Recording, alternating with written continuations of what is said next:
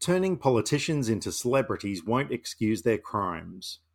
Opposition leader Peter Dutton's appearance on Kitchen Cabinet provoked outrage over the show's glorification of the man despite his crimes, writes Dr. Jennifer Wilson.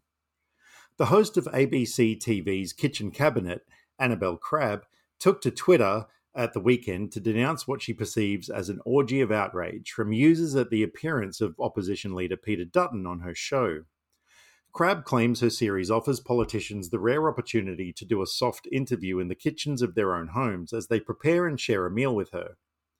As Crabb points out, she can hardly go into the subject's kitchen and be anything other than polite. The show wouldn't last five minutes. Instead, politicians are guaranteed a safe environment to chat about who they are and how they got to where they are without being confronted or made to feel uncomfortable. At this point, one can only ask, why? The premise is that we need to see another side of our elected representatives in order to appreciate their full humanity. It's reminiscent of the Bring Your Whole Self to Work initiative, in which you express your authentic or true self in the workplace rather than cultivate a workplace persona. It's probably picky to wonder what an authentic or true self actually is, and if you really want to flaunt it in your workplace when you find it, but that's another story. Critic Jane Goodall has a different take in her review of Crabb's show, describing the social media reaction to Dutton's appearance as visceral moral outrage. So, orgy of outrage or visceral moral outrage? For starters, there's never been a monstrous human who didn't have another side, and Peter Dutton is no exception.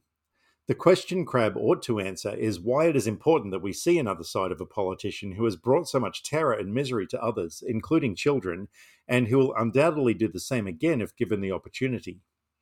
At what point does a politician's behavior become so bereft of morality and humanity that showcasing their other side is nothing more than an effort to minimize their abuses while treating their victims with disregard bordering on contempt?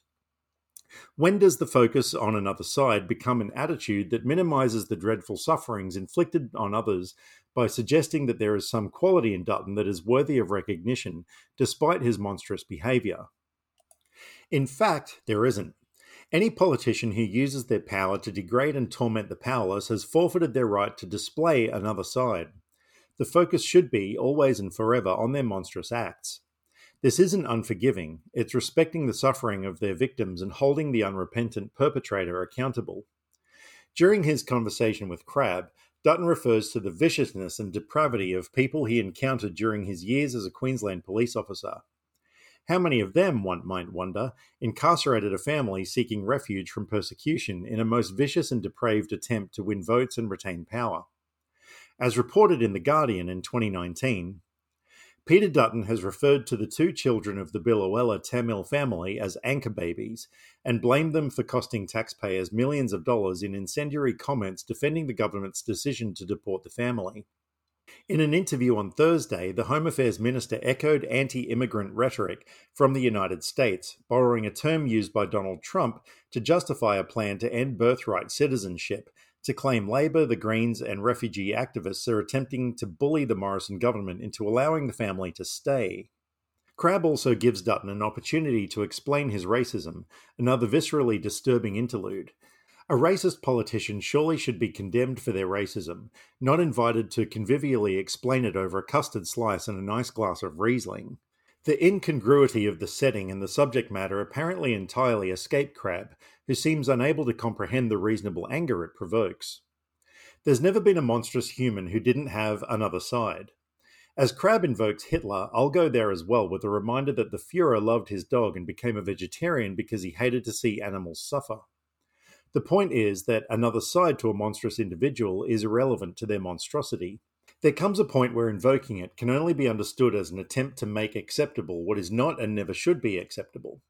That the monster cooks a good chowder does not normalize his monstrosity. At what point does a politician's behavior become so bereft of humanity and morality that they are not entitled to explain themselves in soft interviews? At what point does offering a politician a soft interview cross over into a public relations initiative designed to conceal or normalize their abject moral inadequacy?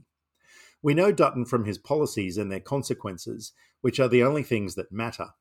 They rightly overshadow every other aspect of his life and personality. It is no wonder that many people react with a visceral moral outrage when his repugnancy is downplayed or ignored. Note that Crabb studiously refrains from asking any questions about the Murugappan family, despite Dutton's vile treatment of them for political gain. Kitchen Cabinet is the ruling class literally telling us to eat cake while they gaslight us. The orgy of outrage is nothing less than our refusal to accept that.